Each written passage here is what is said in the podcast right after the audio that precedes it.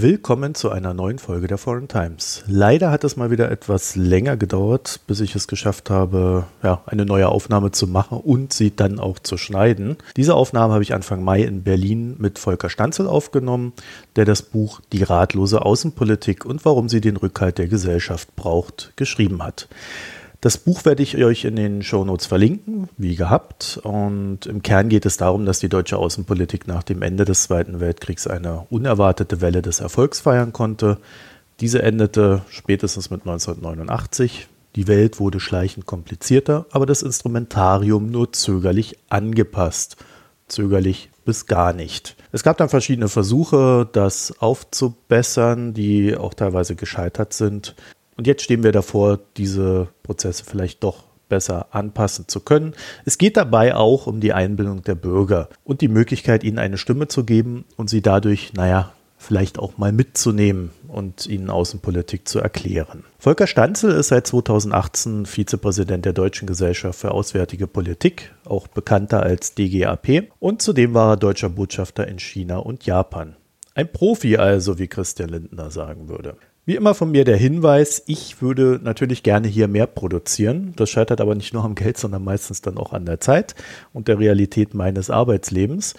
Deswegen bitte ich um Geduld und danke natürlich insbesondere den Spenderinnen und Spendern, die dann auch diese Geduld mit mir haben. Ihr könnt, wenn euch die Sendung gefällt, natürlich gerne die ein oder andere Bewertung auf einem der Podcatcher eurer Wahl abgeben und die Sendung in den sozialen Netzwerken verbreiten. Das ist ja meist recht hilfreich für uns. Ansonsten bleibt euch natürlich der Gang auf www.foreigntimes.de Dort könnt ihr in die Shownotes reingucken, ihr könnt die Sendung diskutieren oder auf den Spenden-Button drücken und uns unterstützen. Mein Name ist Marco Herak. Vielen Dank fürs Zuhören und nun viel Spaß mit der Sendung. Volker Stanzel, willkommen zu Foreign Times. Ich grüße Sie.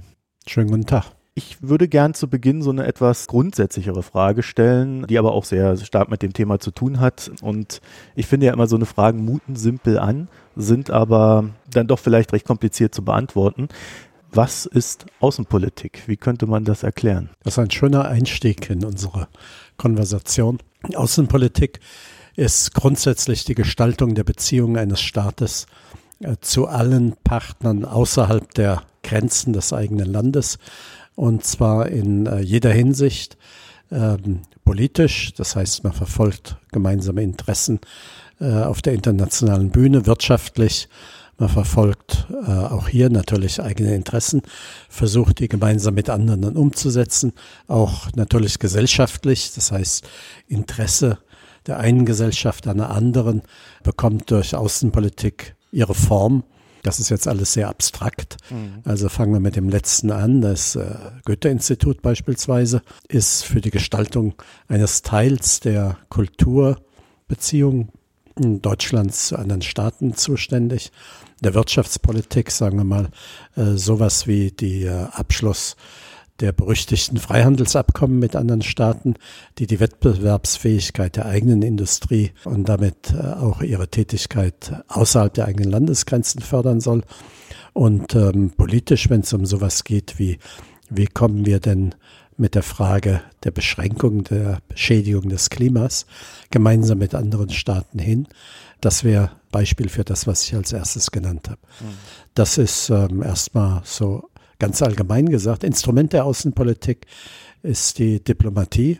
Das heißt, es gibt dann dafür ausgebildete äh, Experten, Handwerker der Außenpolitik sozusagen, die zur Verwirklichung der Ziele, die die Politik vorgibt, sagen wir mal die Arbeit vor Ort mhm. äh, durchführen, also mit Partnern im Ausland, genau das zu erreichen versuchen, äh, was ich eben gesagt habe. Deren Kennzeichen ist, dass es im Grunde ein äh, nie endendes Gespräch mit äh, den Partnern im Ausland gibt, weil Interessen sich ständig verändern, verstärken, abschwächen, in eine andere Richtung gehen, mhm. sodass ähm, zur Erreichung der eigenen Ziele eigentlich ein Land immer, immer, tagtäglich in allen möglichen Foren, in Verhandlungen mit seinen Partnern sein muss. Das heißt also, äh, Außenpolitik könnte man auch sagen, ist zumindest aus deutscher Sicht die Verwirklichung eines steten Dialoges. Mit allen unseren Partnern jenseits unserer Grenzen. Das heißt, es gibt auch Nicht-Partner. hm, dort, wo wir keine Interessen haben, mhm. äh, sehen wir keinen Partner. Sagen wir mal, mh, hm, ein kleiner Inselstaat irgendwo in einem großen Ozean hat äh, weniger Interessenkonflikte oder Interessenidentitäten mit uns als ein großes Nachbarland. Außer es ist eine Steueroase. Genau, gutes Beispiel. Was ich in Ihrem Buch ganz interessant fand, Sie haben so, ein, äh, so, eine historische Beschreibung der deutschen Außenpolitik nach 1945 gemacht und dann auch so ein bisschen beschrieben, wo, wo kommt das her, wo ging das hin und haben dann so quasi ab 89, wenn ich das richtig verstanden habe, äh, so, so einen Wandel beschrieben.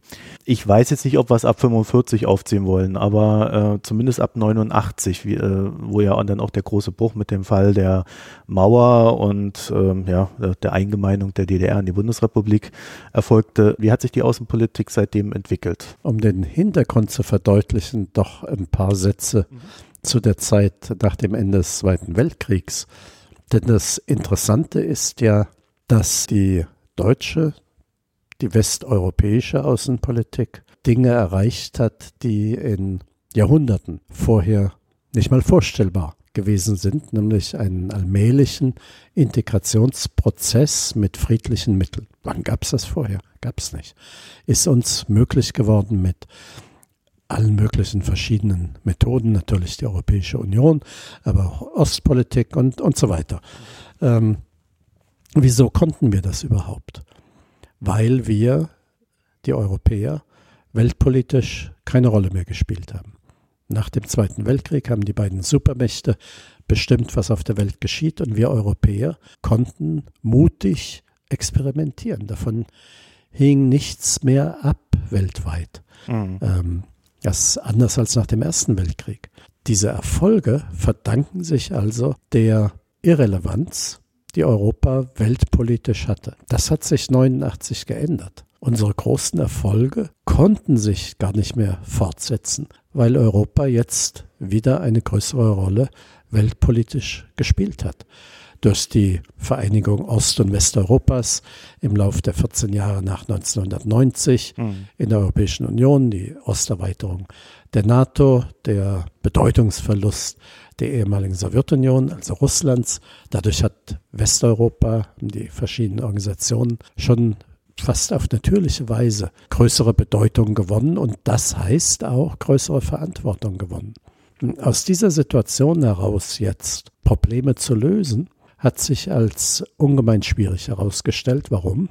Weil mit der Beendigung des Ost-West-Konflikts ganz andere Konflikte aufgetreten sind, wie zum Beispiel im ehemaligen Jugoslawien, ganz andere große Probleme wie im Nahen Osten aufgetreten sind, mhm. die gelöst werden mussten. Aber die alten Erfolgsrezepte von vor 1989, die haben nicht mehr getragen. Welche waren das? Also welche Erfolgsrezepte? Erstens, wir setzen auf Vertiefung und Erweiterung der Europäischen Union mhm. als wesentlichstes Ziel. Dieses Ziel haben wir weiter verfolgt, auch Integration ähm, und Erweiterung.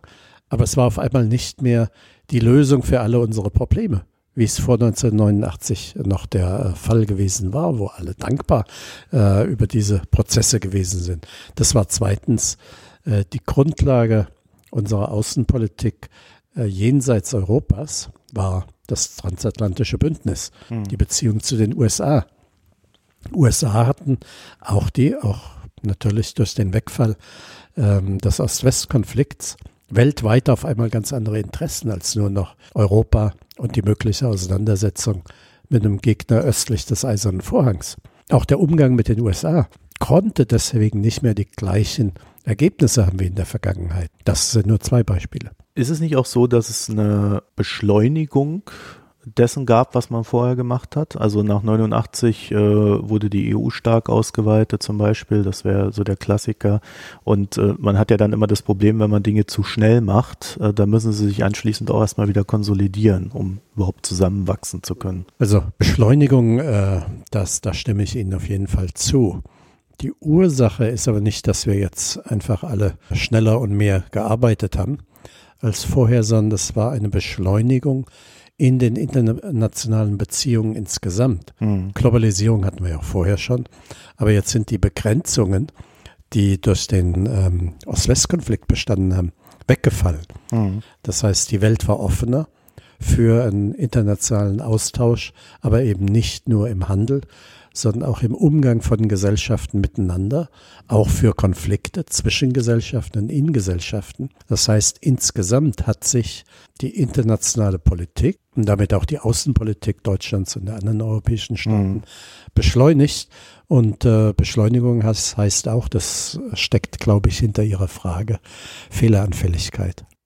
Und ist es dann so, dass äh, wir das dann weitergemacht haben? Also wir haben die Außenpolitik in Deutschland nicht angepasst den neuen Gegebenheiten? Schauen Sie, wenn man erfolgreich ist, ist es äh, ganz selbstverständlich, dass man die Erfolgsrezepte auch weiter anwendet, selbst wenn man mhm. merkt, so ganz haut es nicht mehr hin. Aber was wir bisher gemacht haben, war doch nicht so verkehrt. Also versucht man schon mal rein instinktiv mit den alten Rezepten, die ich eben genannt habe, nicht EU-Politik, äh, Transatlantik und so weiter, versucht, diese Rezepte weiter anzuwenden und ähm, merkt dann häufig, wenn es zu spät ist, wenn die Krise schon im Gang ist, zum Beispiel im Nahen Osten, zum Beispiel im Verhältnis zu den USA, auch in Europa, im Verhältnis zu Osteuropa, zu Russland, merkt dann zu spät, dass diese Rezepte nicht mehr wirklich greifen. So, dann geht es darum, was machen wir denn dann?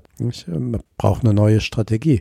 Ist nicht so, dass wir nicht sehen in den 30 Jahren seit dem Ende des Kalten Kriegs, dass äh, immer wieder Ansätze gemacht worden sind, neue Herangehensweisen zu entwickeln. Zum Beispiel der Gedanke der deutschen Gestaltungsmacht, die mal unter Außenminister Steinmeier in seiner ersten Zeit und später unter Westerwelle entwickelt äh, worden was sind. Was genau ist das? Hm, das ist äh, eine sehr bezeichnende Frage, die, glaube ich, ähm, die übergroße Mehrzahl aller ja. Beobachter der Politik jetzt so stellen würden, weil äh, dieses Konzept sich als überhaupt nicht tragfähig erwiesen hat.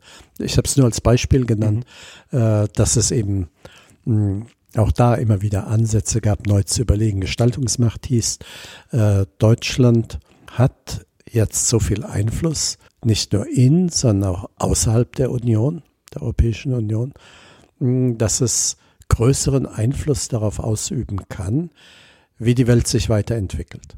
Aber nicht alleine, sondern es sollte es mit anderen Staaten in einer ähnlichen Situation tun. Das heißt, man hat dann geguckt, wo gibt es denn noch Gestaltungsmächte auf der Welt? Mhm. Und hat versucht, mit denen gemeinsam dann was zu machen. Mhm. Dieses Konzept hat an äh, vielen Problemen gekrankt. Das erste war, wer ist Gestaltungsmacht und wer nicht. Ja, wenn ein Land äh, sich als einflussreich empfindet und dann von den Deutschen gesagt bekommt, ihr seid nett, aber keine Gestaltungsmacht, dann fördert das die Beziehung schon mal nicht. Ja, kann ich mir vorstellen. Ja. Also es wurde wieder begraben, aber es zeigt nur, ja, es gab auch immer wieder Ansätze zu überlegen, was wir denn anders machen können. Okay, und man hat dann festgestellt mittlerweile, das funktioniert jetzt alles nicht mehr so. Dann würde ich mir ja denken, okay, man stellt fest, da gibt es jetzt Probleme, da müssen wir was ändern. Ist das erfolgt oder sind wir erst gerade in diesem Prozess? Also äh, mein Buch heißt ja die ratlose Außenpolitik. Mhm. Und äh, das ist doch eigentlich schon die Antwort auf Ihre Frage. Höchstwahrscheinlich, ja. ich sehe eine Überforderung. Ich sehe eine Überforderung A darin, dass wir mit den bisherigen Rezepten nicht mehr klarkommen, die uns aber dennoch aus unserer Tradition her als ähm, wichtig und im Grunde geeignet erscheinen. B, dadurch, dass wir es in, mit einer Welt zu tun haben, in der die Abläufe einer enormen Beschleunigung unterliegen, was wir eben gerade gesagt hatten, aber nicht ja. nur das, sondern auch, dass die, dadurch, dass die internationale Gesellschaft zunehmend fragmentiert ist, in immer mehr Akteure mhm. aufgespalten ist, und zwar nicht nur Staaten, auch nichtstaatliche Akteure bis hin zu großen Unternehmen wie Google oder sowas mhm. immer wieder genannt wird. Also auch das ist eine Anforderung, die neu ist und sehr groß ist. Und das Dritte ist, und vielleicht das Schwierigste, die Fragmentierung unserer eigenen Gesellschaften. Mit unserer eigenen Gesellschaften meine ich jetzt die Gesellschaften der Industriestaaten, der mhm. Demokratien. Wir erleben, dass auch hier natürlich als ähm, Effekt der Beschleunigung dass der Vorgänger unseres Lebens insgesamt, also auch der Innenpolitik, der Gesellschaftspolitik, ständig neue Herausforderungen auf Bürger zukommen, mhm. mit denen sie Schwierigkeiten haben, fertig zu werden. Und vor allem merken sie, sie haben eigentlich wenig Einfluss drauf, weil viele dieser neuen Faktoren aus dem Ausland kommen. Ob das jetzt Flüchtlinge sind oder ob das die Idee ist, in immer mehr Freihandelsabkommen mhm. Schiedsgerichte einzubauen, was auch immer. Als Reaktion darauf gibt es dann zum Teil sehr gewaltsame Reaktionen, wie die Ausschreitungen beim G20-Gipfel in Hamburg beispielsweise. Mhm. So, dann haben wir also drei große Aufgaben, vor denen die Außenpolitik steht. Nicht? Die zunehmende Zahl der traditionellen Herausforderungen, die typisch für Außenpolitik sind, also die Machtzunahme Chinas, der Machtverlust Russlands, mhm. der Herr im Weißen Haus und sowas. Dann kommt die andere Gestalt der internationalen Gesellschaft, mehr Akteure, alles läuft schneller ab. Und dann kommt die Spiegelung dieser Situation in unserer Innenpolitik dazu. Und das ist einfach sehr schwer, deswegen sind wir ratlos. Das heißt, Außenpolitik muss sich auch mehr mit dem Inneren beschäftigen. Auf jeden Fall. Muss man als äh, Staat, also in, in, Deutschland ist es ja so, es redet man, man, eigentlich hat man zu jedem Vorfall eine Meinung, Erdogan ist böse, bei Putin streitet man sich, Trump ist äh, beängstigend, äh, den äh, Nordkorea-Typen mögen wir alle nicht. So, das ist so, das sind so die Sachen, die gesetzt sind. Ansonsten habe ich aber das Gefühl, man redet auch gar nicht in der Zivilgesellschaft über andere Dinge, also quasi über Außen, Außenpolitik im Kleinen. Wie könnte man denn dann überhaupt beginnen, mit den Bürgern darüber zu kommunizieren, um sie dann ja im zweiten Schritt erst mitzunehmen? Wir haben über alle diese vielen neuen Probleme eine Meinung, aber nicht jeder hat die gleiche Meinung. Das heißt, das Ergebnis der Aufspaltung unserer Gesellschaft in äh, viele kleine Untergesellschaften, was ich in meinem Buch die Öffentlichkeiten, die neuen Öffentlichkeiten nenne, hat auch die Folge, dass diese viele dieser Öffentlichkeiten im Konflikt miteinander leben. Und damit entsteht die Situation, von der ich vorhin gesagt habe, dass die innenpolitische Dimension der Außenpolitik vielleicht das schwerwiegendste Problem ist. Mhm. Weil ähm, eine Regierung ja nur handeln kann, wenn sie auf der Grundlage eines, sagen wir mal, sehr grundlegenden Konsenses handelt. Also das heißt nicht mhm. ein Konsens über jedes einzelne außenpolitische Problem, aber dass der Konsens ist, also bei dem Außenminister äh, beim Kanzler und so weiter ist die Außenpolitik grundsätzlich mal in guten Händen, selbst wenn wir eine andere Meinung über Erdogan haben äh, oder uns da oder dort unterscheiden. Wenn das, dieser Konsens aber nicht mehr besteht, hm. wenn zu viele Mitglieder dieser neuen Öffentlichkeiten, auch noch angefeuert durch die sozialen Medien, der Meinung sind, das stimmt ja alles gar nicht, dann ist die Grundvoraussetzung für Außenpolitik ja vielleicht für Politik überhaupt nicht mehr gegeben. Deswegen ist das mhm. die erste und größte Aufgabe, die Sie so formuliert haben, eben, dass sich Außenpolitik um die Innenpolitik kümmern muss. Ist der Dissens, der da herrscht, beginnt der nicht da, dass in Deutschland ein sehr starkes Bedürfnis ist, sich nicht außenpolitisch zu engagieren? Seitens der Zivilgesellschaft, weil man sagt, ja, okay, wir können da irgendwo Hilfsmittel hinschicken, das ist alles in Ordnung, aber Soldaten, also das wollen wir nicht. Dann dieses Ding mit, wir müssen mehr Verantwortung übernehmen. Wir sind ja auch wirtschaftlich so groß, wir können der Welt nicht mehr ausweichen auf der einen Seite und auf der anderen Seite, oh ja, aber Soldaten wollen wir eigentlich nicht wirklich hinschicken. Wir wollen eigentlich damit nichts zu tun haben und in den Debatten, finde ich, sieht man schon sehr stark, dass das ist alles moralisch immer sehr stark aufgeladen, aber vor allen Dingen auch sehr nach innen gerichtet moralisch aufgeladen. Als ob man diesen, ja, ich will jetzt nicht sagen überwunden, aber als ob man den Zweiten Weltkrieg halt bei jedem Schritt, den man tut, immer noch mitdenkt, was ja erstmal nicht verkehrt ist, was aber auch zu einer Handlungslähmung auf der anderen Seite führt. Das geht mir jetzt ein bisschen zu schnell. Okay.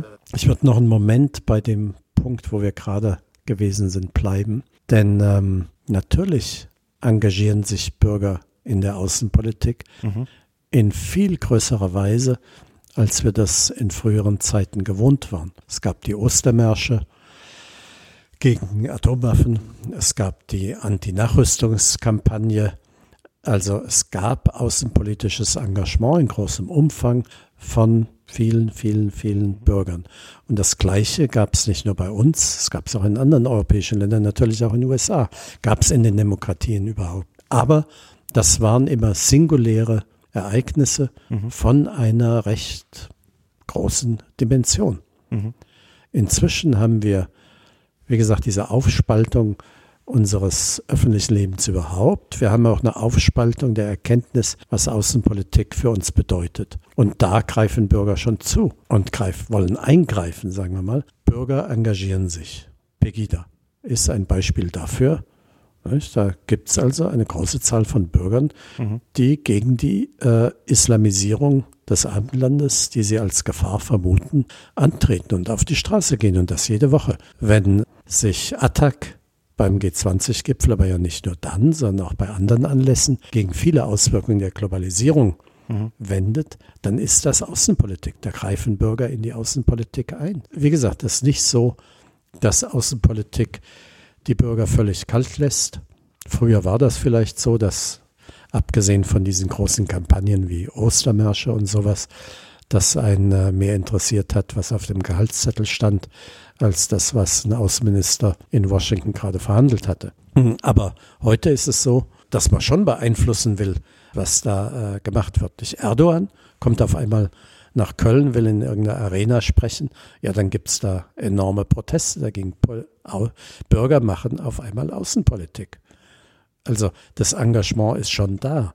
Und wenn die Politik äh, mit der Außenpolitik zu Hause anfangen will, dann, und das gilt nicht nur in Deutschland, denken Sie an die Gelbwesten, denken Sie an Brexit, mhm. das gilt auch anderswo, oder denken Sie an Italien jetzt, dann müssen Sie, muss die Politik dort anfangen, wo die Bürger sich am direktesten berührt fühlen. Und jetzt zu dem Punkt, den Sie angesprochen haben, wo ich sagte, äh, das, das ist ein bisschen schnell. Das ist nicht nur schnell, äh, sondern Sie sind auch sehr weit weggegangen. Ich finde das gar nicht mal so sehr, weil die Sachen, die Sie jetzt beschrieben haben, die empfinde ich auch als sehr singulär, weil ja. Sie einzelne Punkte aufgreifen, sich mit denen sehr intensiv beschäftigen. Ja, aber die äh, treten gleichzeitig auf. Sie haben auf einmal verschiedene außenpolitische Probleme, die Bürger aufregen gleichzeitig.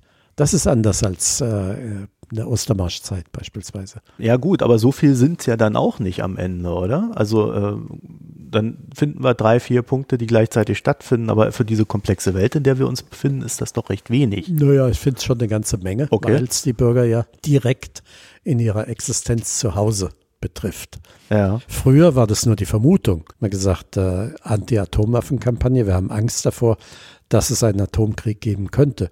Aber es hat mich nicht in meiner alltäglichen Existenz berührt. Das war noch eine imaginierte Bedrohung, eine gewaltige Bedrohung, aber sie stand einem nicht vor der Tür, so wie der Flüchtling. Ein anderes Beispiel übrigens natürlich auch. Aber jetzt haben wir diese verschiedenen Probleme, die uns auf der Haut brennen, parallel und äh, in konkurrierenden oder koalierenden Öffentlichkeiten. Das bringt diese enorme Dynamik, auch die Wut in unsere äh, interne Diskussion. Und zwar, wie gesagt, nicht nur in Deutschland, sondern das haben sie überall. Und jetzt vergleichen sie da ein Problem damit, wie das, ob wir Bundeswehrsoldaten nach Mali schicken. Die Reaktion ist ähm, aus dem Bauch heraus doch erstmal verständlich, zu sagen, also lass uns doch erstmal das Flüchtlingsproblem lösen, bevor wir uns um äh, den islamischen Staat in Mali kümmern. Ich bin nicht der Meinung, dass uns das nichts angeht. Ganz im Gegenteil. Können Sie ja verstehen, von meinem Hintergrund her finde ich das eine sehr wichtige Frage. Aber ich verstehe auch, dass es für den Bürger nichts ist, was ihm auf den Nägeln brennt. Und ich bin deswegen der Meinung, dass wenn die Politik sich um die Lösung der großen außenpolitischen Herausforderungen kümmern muss, sie dort anfangen muss, wo es den Bürger direkt berührt. Jetzt haben Sie Pegida genannt. Das ist natürlich ein schönes Beispiel, weil Pegida es uns im Regelfall ja auch besonders schwer macht, äh, auch gedanklich für manche Leute, überhaupt mit denen in Dialog treten zu wollen. Ja, ja. Äh, deswegen würde ich bei dem Beispiel gerne bleiben, ohne es plakativ machen zu wollen. Ne? Ähm, weil diese Schwierigkeiten haben wir, glaube ich, bei vielen Protagonisten, dass man sagt, eigentlich ist das eklig und ich will damit nichts zu tun haben. Zumindest innerhalb der Zivilgesellschaft dann wieder, ja, wie er sich ja. dann auch dagegen ausspricht, dass diese Dialoge stattfinden vielleicht. Hm. Also Pegida. Ähm, die sagen, wir sind gegen die Islamisierung des Abendlandes. Da wäre ja mein Einwand, okay, gerade in Dresden findet die aber nicht statt. Gerade im Osten sind besonders wenige und dann sagen die dann wiederum, ja, aber noch. Also es ist ja auch so ein imaginiertes, die kommen dann alle. Und da kommen nicht nur ein Prozent oder zwei Prozent an, an Bürgern dann da rein, sondern zehn Prozent, 20 Prozent. Das sind ja auch diese gefühlten Zahlen. Wir haben 20 Prozent Muslime, es sind dann irgendwie fünf, sechs oder so. Also wie tritt man denn mit denen in Dialog, um sie, und das wäre ja dann das Ziel, sie zu zivilisieren und in eine Debatte hineinzuführen, die sie dann auch normalisiert innerhalb unseres Wertekonstrukts? Das wäre der Zusatz. Hm, okay, also das Wort, sie zu zivilisieren, äh, ist ein bisschen böse. Ist, ist Ihr Wort jetzt. Ich greife das mal nicht auf, aber ich verstehe, glaube ich, sehr gut, was Sie meinen. Ja, also damit, damit kommen Sie eigentlich zu dem Kern der Argumentation in meinem Buch. Mhm. Ähm, am Ende ist die Frage ja, wenn wir mit dem dringendsten Problem, nämlich mit der Wahrnehmung von Außenpolitik und Behandlung von Außenpolitik in unserer Gesellschaft beginnen wollen. Mhm.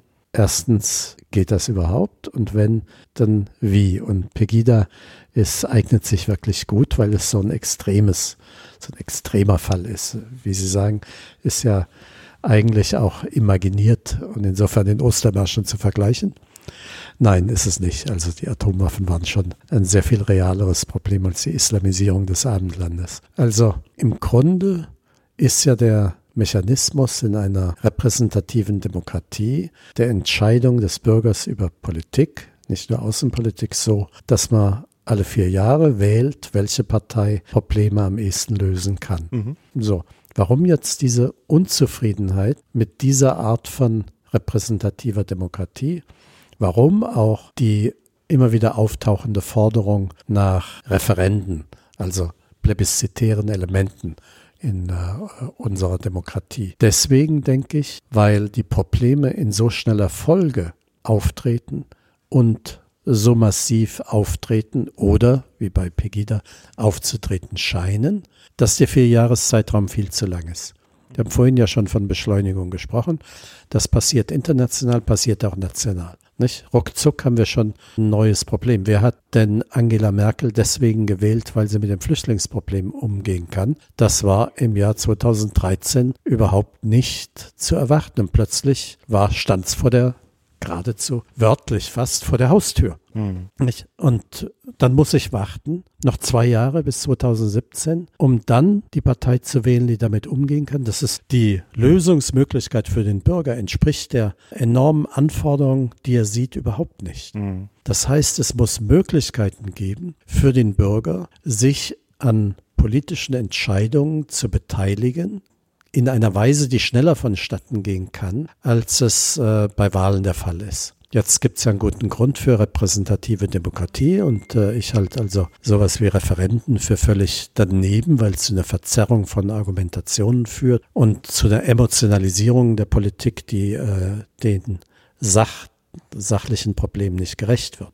Also was, was kann es noch geben? Und ich denke erstens, dass Bürger bereit sind, sich hier stärker sachlich zu engagieren. Und zweitens, dass es auch Wege dafür gibt, die wir schon erkennen. Zum ersten Punkt, also das war in meinem Buch ehrlich gesagt so, dass ich das für so selbstverständlich gehalten habe, dass erst als mein Verleger gefragt hat, sagen Sie mal, wie können Sie denn belegen, dass Bürger wirklich bereit sind, hier Verantwortung zu übernehmen, ich darauf kam, äh, mal darzustellen, wie das läuft. Und ich kam drauf, dass fast 20 Millionen Deutsche in, sagen wir mal im weitesten Sinne, Ehrenämter für die Gemeinschaft, auch das im weitesten Sinn, das heißt also politisch tätig sind. Ohne Geld gibt es Leute, die sind Bürgermeister. Es gibt viele mhm. Bürgermeister, die nur als Ehrenamt vergeben werden. Und das ist echte Arbeit.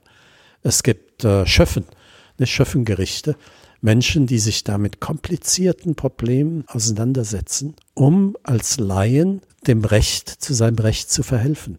Natürlich die ganzen Ehrenämter in allen möglichen Vereinen, Organisationen, nichtstaatlichen Organisationen und so weiter und so fort. 20 Millionen. Fast ein Viertel unserer Bevölkerung ist dazu bereit.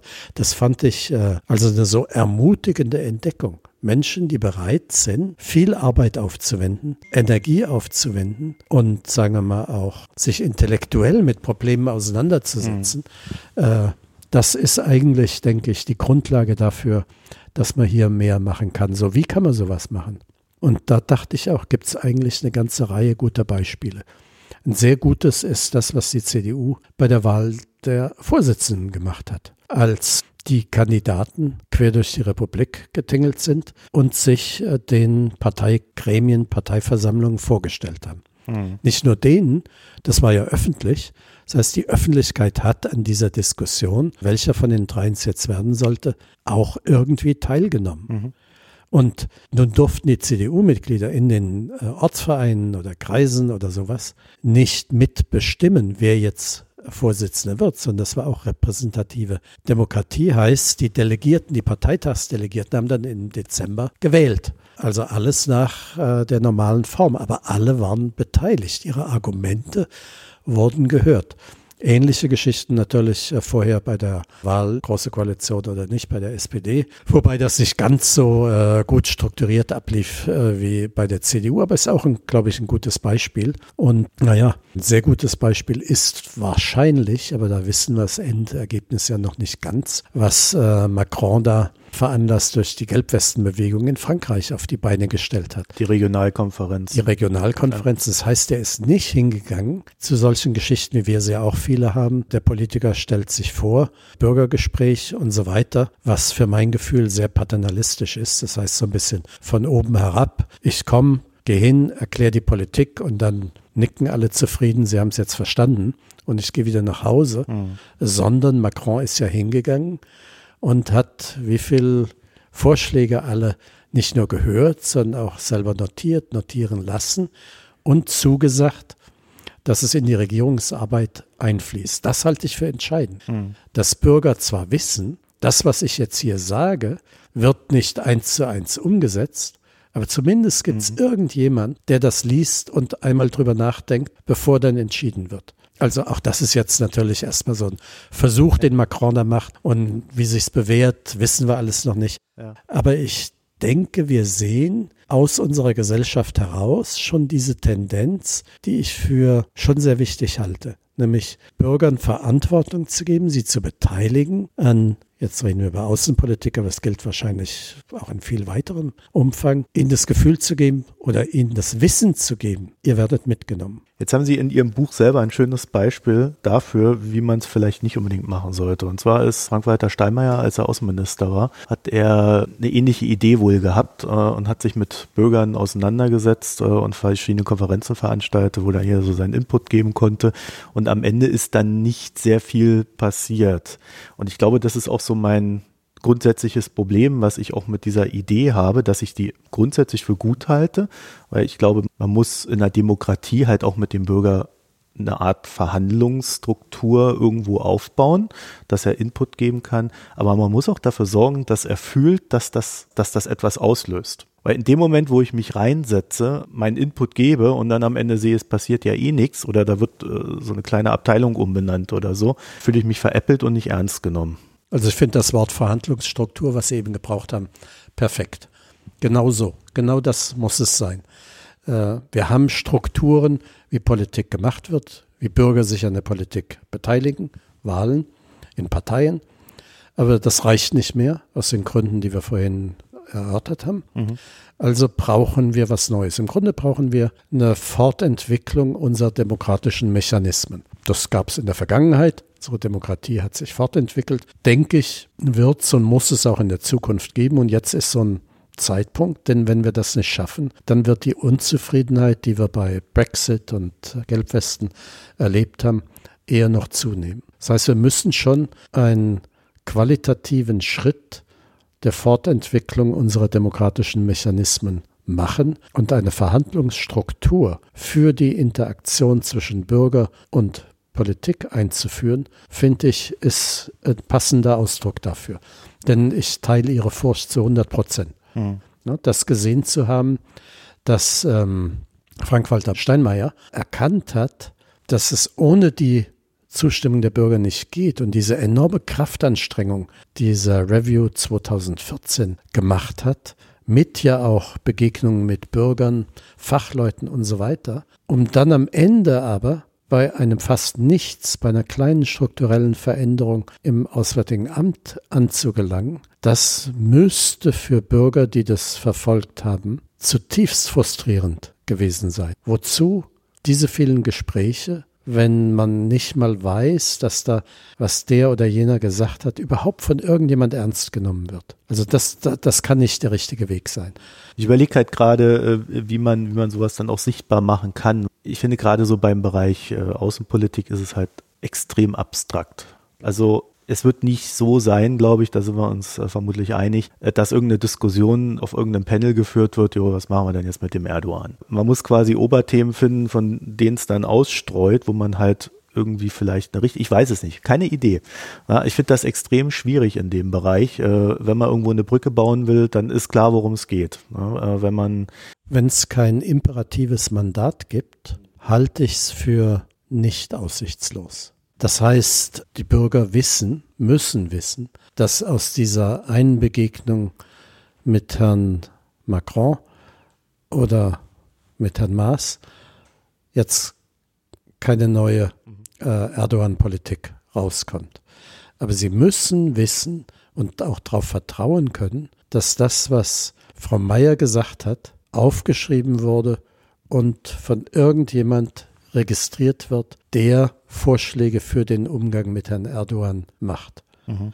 Diese Sicherheit zu schaffen, darum geht's. Wenn diese Sicherheit besteht, ich rede hier nicht ins Leere rein, sondern da ist jemand, der das aufnimmt. Das heißt, der Prozess muss auch irgendwie, zumindest am Anfang, bis das insgesamt akzeptiert ist, auch nachverfolgbar sein. Aber in dem Moment, in dem ich weiß, was ich gesagt habe, war jetzt nicht unbedingt das Ei des Kolumbus, aber mhm. es war halt meine Meinung. Und das wird einbezogen, wenn jemand nachdenkt, was wir tatsächlich machen. Mhm. Dann kann man auch über Mikrothemen sprechen, je nachdem, was gerade aktuell ist. Erdogan ja, wäre ja ein Anlass gewesen, äh, über die Türkei zu sprechen, als Erdogan sagte, und will ich in der Kölner Arena eine Rede zu meinem türkischen Volk in Deutschland mhm. halten. Geht sowas? Ist sowas gut? Ja, machen wir doch darüber ein paar Gespräche mit interessierten Bürgern. Zu viele werden ja nicht sein. Aber wenn sowas etabliert ist, bei Erdogan sind es wahrscheinlich mehr Bürger als bei anderen okay, Themen, okay. weil das bei ist jedem sehr emotional, Staat, ganz ja, genau. sehr emotionales Thema. Also bei sowas wie das, was Sie vorhin sagten, ja. äh, was machen wir denn jetzt mit unserem Sicherheitsengagement außerhalb äh, äh der deutschen Grenzen? Also das wäre natürlich ein großes Thema. Das ist klar. Ja, definitiv. Und ich frage mich halt, ob man nicht auch, wenn man sowas tut, also wenn man diese, diese Gespräche führt, ob man dann nicht auch beginnen muss, und das würde ja dann auch mehr Öffentlichkeit erzeugen, Dinge einfach mal zu erklären. Ich glaube, Saudi-Arabien äh, wäre momentan ein ganz gutes Thema, die äh, mehr oder minder verbotenen Waffengeschäfte, die dann aber in Teilen wieder doch nicht verboten sind, dass sich da jemand hinstellt und die deutsche Position auch einfach mal erklärt, also nicht nur in äh, drei, vier Sätzen in der Tagesschau, sondern halt ausführlich so dass es jeder nachvollziehen. Da kann man ja immer noch streiten und sicherlich muss man dann auch diplomatisch aufpassen, dass das gegenüber Saudi-Arabien so formuliert ist, dass die da nicht gleich an die Decke gehen. Aber so, dass Außenpolitik von der Endhandlung dann her verständlich wird. Auf der einen Seite dann der Input und auf der anderen Seite dann so, jetzt haben wir es so und so gemacht. Ist jetzt natürlich sehr abstrakt, so wird es so wird's natürlich nicht laufen, aber wir haben jetzt das und das gemacht und dann, äh, das sind die Gründe, warum. Also nur Aufklärung alleine Nee, in Kombination natürlich. Ja, genau. Man muss schon mitsprechen können. Mhm. Ne? Also nur wer mitsprechen kann, im Sinne von auch sich einbringen kann, mhm. nicht nur mal äh, zu Gehör bringen, wird bereit sein, Entscheidungen mitzutragen, die jetzt seiner Meinung nicht entsprechen. Ja. Denn das gehört natürlich dazu, dass man akzeptiert, dass was ich gesagt habe, jetzt nicht eins zu eins umgesetzt wird. Aber dass es gehört wird, dass jemand sich damit auseinandersetzt, das kann auch ganz schnell sein. Oder wenn es was Kluges ist, dauert es halt länger. Mhm. Das ist, glaube ich, wichtig. Also so eine, ich finde das auch gut, das Beispiel mit äh, Saudi-Arabien, weil es äh, äh, ein so kompliziertes Problem ist und so viele verschiedene Aspekte hat. Arbeitsplatzfragen kommen da ja auch mit rein, nicht nur äh, Fragen der, des Kriegs im Jemen. Es ist deswegen ein gutes Beispiel, dass man sagt, jetzt reden wir über Saudi-Arabien. Was meint der Bürger? Was müsste hier passieren? Wie geht man damit um? Und das kann man aber nur vom Bürger hören mit einigem Verantwortungsbewusstsein, wenn man vorher gesagt hat, was eigentlich die Parameter der Entscheidungen sind, was mhm. hier alles einfließt. Warum ist es so, ja, wir haben es jetzt verweigert, aber dann eben doch nicht. Naja, zumindest nicht so ganz. Mhm. Ja, also ein so seltsames Bild kommt am Ende raus, wo der Zeitungsleser ja entweder die Achseln zuckt und nicht mehr hinhört oder eher höhnisch lacht. Ja gut, äh, in der großen Koalition war das dann ja auch nicht ganz so leicht. Ne? Aber das ist vielleicht halt auch ein, gehört auch zu den Parametern. Ja, ist vielleicht auch ein, ein Riesenproblem, dass äh, diese Debatten quasi nur im Journalismus stattfinden. Ne? Das meinte ich, dass man halt auch seitens der Politik viel mehr erklären müsste, was man da tut. Äh, weil erst daraus kann sich ja dann die Debatte ordentlich entspinnen. Und es wäre dann natürlich auch, und äh, das ist ja das, wovor viele Journalisten dann wieder so ein bisschen warnen, gerade wenn die Parteien anfangen, ihre Newsrooms aufzubauen und so weiter, äh, was sicherlich auch schwierig ist, aber es muss natürlich auch eine direkte Kommunikation zwischen Politik und Bürger möglich sein. Das heißt nicht, dass Journalisten ausgeschlossen wären dann, sondern sie werden natürlich auch integriert. Aber äh, es muss halt auch der direkte Kanal dann ermöglicht werden, ne? was aus heutiger Sicht kontraintuitiv ist teilweise. Also wenn Journalisten über solche Begegnungen berichten mhm. und die es nicht nur berichten, sondern auch kommentieren, dann glaube ich, entspricht es doch dem Anliegen auch des Journalismus. Dem würde ich sofort zustimmen. Mich würde dann noch ein Thema äh, abschließend interessieren. Wenn wir über solche Mechanismen reden, haben Sie schon wieder die nächste Schwierigkeit reingebaut. Sie haben nämlich gesagt, die Außenpolitik äh, auch viel europäischer gesteuert werden müsste. Die, also das heißt ja nicht nur dann die deutsche, sondern es müsste eigentlich, und ich glaube, das ist die Kernaussage, eine gesamteuropäische Außenpolitik geben. Dass man sich halt innerhalb von Europa einigt, so und so machen wir es und dann geht's. Hm. Da sehe ich dann natürlich schon wieder das nächste Problem, dass dann reden wir in der Bundesrepublik, Politik, Bürger, Medien und so weiter, haben wir dann, daraus ergibt sich irgendeine Richtung und die wird dann natürlich in der EU wieder zerwäschelt und äh, dann haben wir nochmal was ganz anderes stehen. Da wird's dann für den Menschen dann auch schon wieder sehr abstrakt und frustrierend, oder?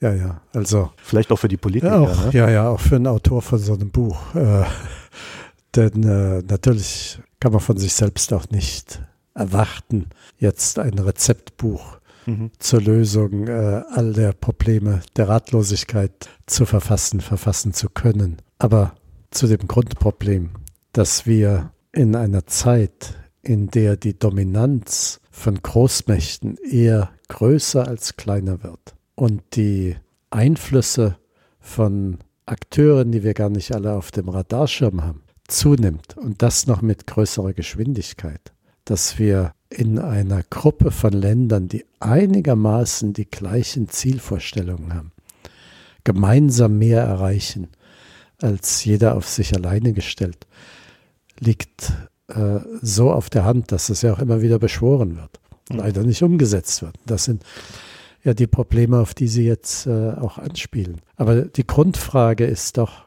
ja, wie, wie äh, die Grundaussage von Macron wieder, souverän kann ein europäisches Land nur in der EU sein. Mhm. Alleine kann es das nicht mehr. Die Abhängigkeit von allem drum um uns herum ist zu groß, als dass wir selber noch irgendwas erreichen könnten. Und ähm, das mächtigste Land Europas, das Schwergewicht der Union, die Führungsmacht der EU, Sie meinen es Frankreich? Ich meine Deutschland ist dafür ein gutes Beispiel. Mhm. Und wenn Sie Frankreich nennen, ist auch ein gutes Beispiel dafür. Mhm. Was hat Deutschland denn wirklich alleine durchgesetzt? Äh, Deutschland hat wirklich versucht, in der Finanzkrise, in der Griechenland, in der Europolitik seine Linie durchzusetzen, hat es nicht geschafft, sondern am Ende waren es Kompromisse. Mhm. Also selbst das hat nicht geklappt. Wie war es denn dann in der Flüchtlingspolitik? So selbstverständlich ist Deutschland vorgeprescht und dachte ein paar Telefonate danach und die ganze EU stimmt uns zu und stimmt einer Quotenregelung für die Flüchtlingsverteilung zu, ist auch schiefgegangen. Wir kriegen es alleine innerhalb der EU nicht hin. Ja, wie kriegen wir es denn außerhalb der EU hin? Wer hört denn auf uns? Das Gestaltungsmachtskonzept, über was ich vorhin gesprochen habe, hat sich ja als lächerlich erwiesen. Also Das, äh, der einzige Weg, in dem Deutschland seine Interessen einigermaßen international verwirklichen kann, ist durch den Zusammenschluss mit den anderen EU-Staaten. Mhm. Das bedeutet, dass man seine eigenen Interessen nicht zu 100 Prozent durchsetzen kann, sondern überall Kompromisse machen muss, so wie wir es früher gemacht haben. Akzeptieren ja auch alle als Prinzip. In der Umsetzung allerdings äh, stockt es dann hier und da und hätte es den Brexit nicht gegeben, hätten wir vielleicht mit äh, einigen EU-Mitgliedstaaten noch viel größere Probleme, als wir es im Moment haben. Hm. Also die Europäisierung der Außenpolitiken aller EU-Mitgliedstaaten ist notwendig. Dazu bekennen wir uns alle und sie ist kaum erreichbar. Warum ist sie kaum erreichbar? Wie haben wir denn dieses unglaubliche Wesen EU? Ist ja auch historisch einmalig.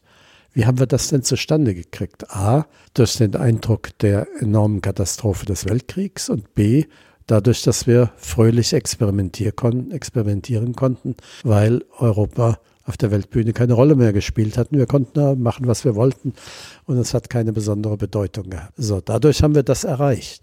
Aber jetzt haben wir weder den Faktor Bedeutungslosigkeit, sondern jetzt haben wir auf der Weltbühne schon eine Menge Einfluss und es, wir haben auch keine Katastrophe gerade durchlebt, die wir nicht wiederholen möchten. Also was kann uns da zusammenbringen? Welcher Faktor, welchen Faktor kann es geben? China, die Bedrohung durch China. Ja? Wirtschaftliche Bedrohung würde ich noch ergänzen. Die wirtschaftliche Bedrohung durch China würde ich nicht als alleinige, sondern es ist auch eine sicherheitspolitische Bedrohung und eine politische Bedrohung. Diese Bedrohung durch China führt dazu, dass Länder, die vor ein paar Jahren noch fröhlich dachten, ohne Rücksicht auf die EU, ihre, eigene, ihre eigenen Geschäfte mit China machen zu können, jetzt doch vorsichtiger geworden sind und die äh, gemeinsame Strategie die jetzt in Brüssel von der Kommission entwickelt worden ist und die sehr, sehr diesen Herausforderungsaspekt der chinesischen Politik ins Auge fasst, ähm, mit unterstützen. Mhm. Also da haben wir schon so Faktoren. Noch wichtigerer Faktor ist vielleicht Trump, insbesondere wenn er wiedergewählt wird. Wenn sich abzeichnet, dass diese Unberechenbarkeit äh, der Politik unseres wichtigsten außereuropäischen Verbündeten so schnell kein Ende findet, wird uns das vielleicht tatsächlich in der Weise zusammenbringen, wie äh, Frau Merkel das ähm, äh, Anfang, zum Anfang der Trump-Zeit mal gesagt hat, wir müssen uns auf uns selber verlassen können, wozu sie aber dann selber nicht genug beigetragen hat. Ich habe so das Gefühl, dass wir als Deutschland sehr reaktiv sind in Europa. Also wenn irgendwas ansteht, dann reagieren wir. Zum Beispiel bei der Flüchtlingskrise ist ja auch ein schönes Thema. Da sind ja Probleme aufgeploppt, die ja eigentlich schon teilweise Jahrzehnte klar waren. Dass in Italien und Griechenland die ganzen Flüchtlinge aufploppen und dann nicht ordentlich umverteilt werden, das war ja dann genau der Grund, warum die erstmal gesagt haben, ja, stopp mal. also da wollen wir jetzt aber auch mal was haben. Äh, so, ein, so einfach können wir uns jetzt nicht einigen, wie ihr euch das vorstellt. Und so weiter und so fort. Also da sind ja viele Sachen, die einfach liegen geblieben sind, weil man immer gesagt hat, ja, das ist jetzt brennt gerade nicht. Also da müsste man ja viel reaktiver auch vorgehen. Viel proaktiver. Proaktiver, Entschuldigung. Ja. Viel müsste man, ja. Aber in einer Zeit, in der die Probleme sich häufen und das auch noch mit großer Geschwindigkeit, mhm muss man oft froh sein, wenn man überhaupt Zeit zum Reagieren hat. Also das klingt jetzt vielleicht ironischer, als ich es eigentlich meine. Mhm. Es ist, ich habe vorhin das Wort Überforderung gebraucht für die, nur für die Außenpolitik und die mhm. Situation, der wir uns gegenüber sehen. Aber wenn sie ständig mit neuen Problemen konfrontiert werden, dann äh, müssen sie eigentlich darauf achten, dass die Grundausrichtung ihrer Politik stimmt. Sie müssen wissen, wo sie hinwollen. Und dann sich je nach Problemlage sehr, sehr flexibel verhalten. Das heißt, so eine Zielsetzung wie europäische Einigung. Okay, das ist jetzt sehr allgemein. Aber wenn Sie wissen, dass Sie dahin wollen, dann sollten Sie auch wissen, dass keine Ihrer Entscheidungen diesem Ziel eklatant widersprechen darf. Es kann dann sein, dass Sie manchmal in einen Zielkonflikt hineingeraten. Mhm. Aber sowas wäre dann, wenn sie reagieren müssen, eigentlich eine ganz gute Richtschnur. In der Vergangenheit hätte man auch gesagt, ja, das Bündnis mit den USA, das ist auch so eine Konstante, an der wir eigentlich nicht rühren wollen. Dass man darüber hinaus dann für Einzelfragen Strategien entwickeln muss, das bin ich ganz bei Ihnen. Das, das ist sicher so. Wobei man sich im Klaren sein muss, bis eine Strategie entwickelt ist, ist die Ausgangslage vielleicht schon wieder eine ganz andere. Also okay. sie entwerfen eine Strategie für den Umgang, sagen wir mal, mit äh, dem Flüchtlingsproblem und da müssen sie die Meinung von 28 Mitgliedstaaten zusammenbringen. Das ist das fortdauernde Gespräch, von dem ich vorhin geredet habe, mhm. was Diplomatie ausmacht. Das ist intensiv, das ist äh, konfliktträchtig und äh, in der Zwischenzeit haben sie auf einmal die Flüchtlinge, die aus Nordafrika kommen, nicht mehr aus Syrien. Sie haben eine ganz andere Problemlage. Sie haben vielleicht gelöst, wie sie mit dem Weg von Griechenland nach Mitteleuropa umgehen.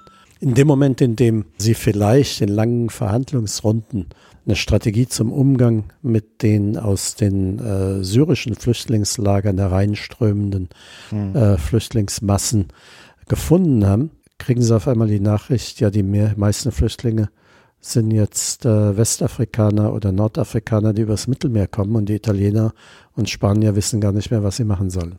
Mhm. Und dann, was machen sie dann? Da fehlt ihnen jetzt die Strategie. Deswegen ist es wichtig, dass sie, äh, dass sie Grundsätze haben müssen, wie zum Beispiel europäische Solidarität. Was heißen würde dann, da kümmern wir uns alle drum und wie, das müssen sie dann flexibel entscheiden.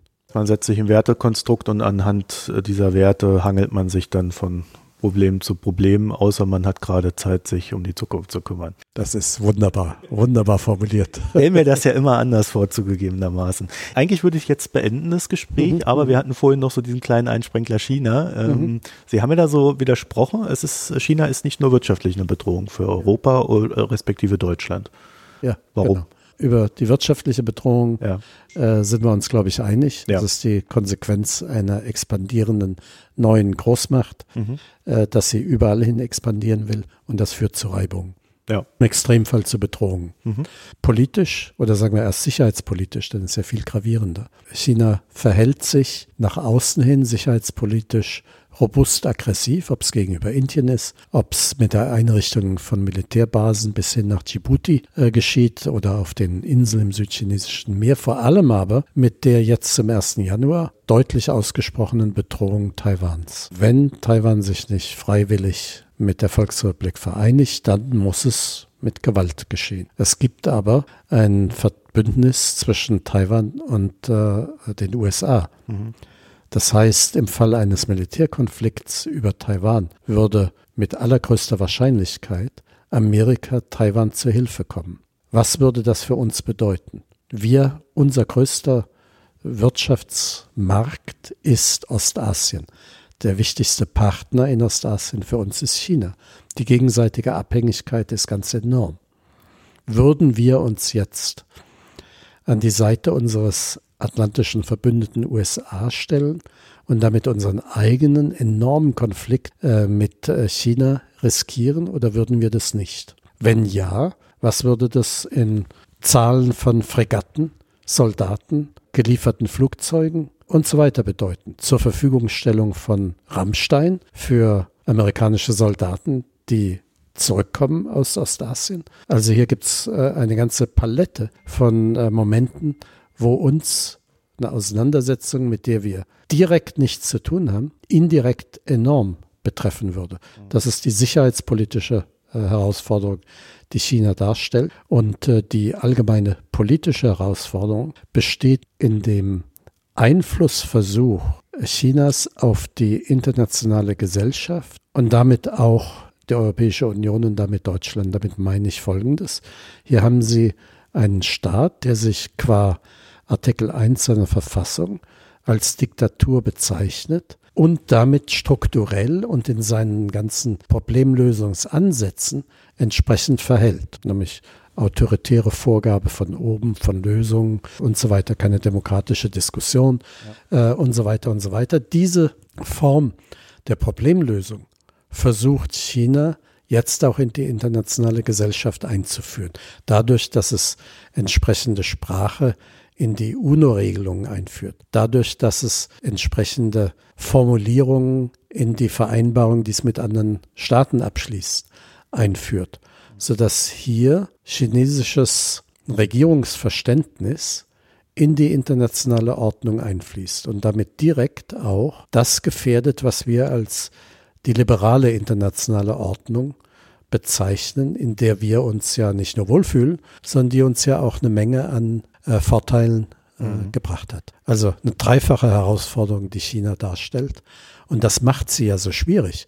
Wäre es nur die wirtschaftliche, dann hätten wir uns, äh, hätten wir unsere Instrumente, um uns damit auseinanderzusetzen. Aber sie haben parallel dazu diese Auseinandersetzung, die irgendwann am Horizont treut, die äh, in militärischer Gestalt zwischen USA und China stattfinden kann. Und sie haben die politische Einflussnahme Chinas in die Denke, in die Vorstellungen, die im Moment noch die Regeln der internationalen Ordnung bestimmen. Ja, mit diesen huldvollen Worten. Äh, vielen Dank, Volker Stanze, für das Gespräch. Ja, vielleicht vertiefen wir das ja an anderer Stelle. ja, sehr gerne. Hat mir Spaß gemacht. Vielen Dank.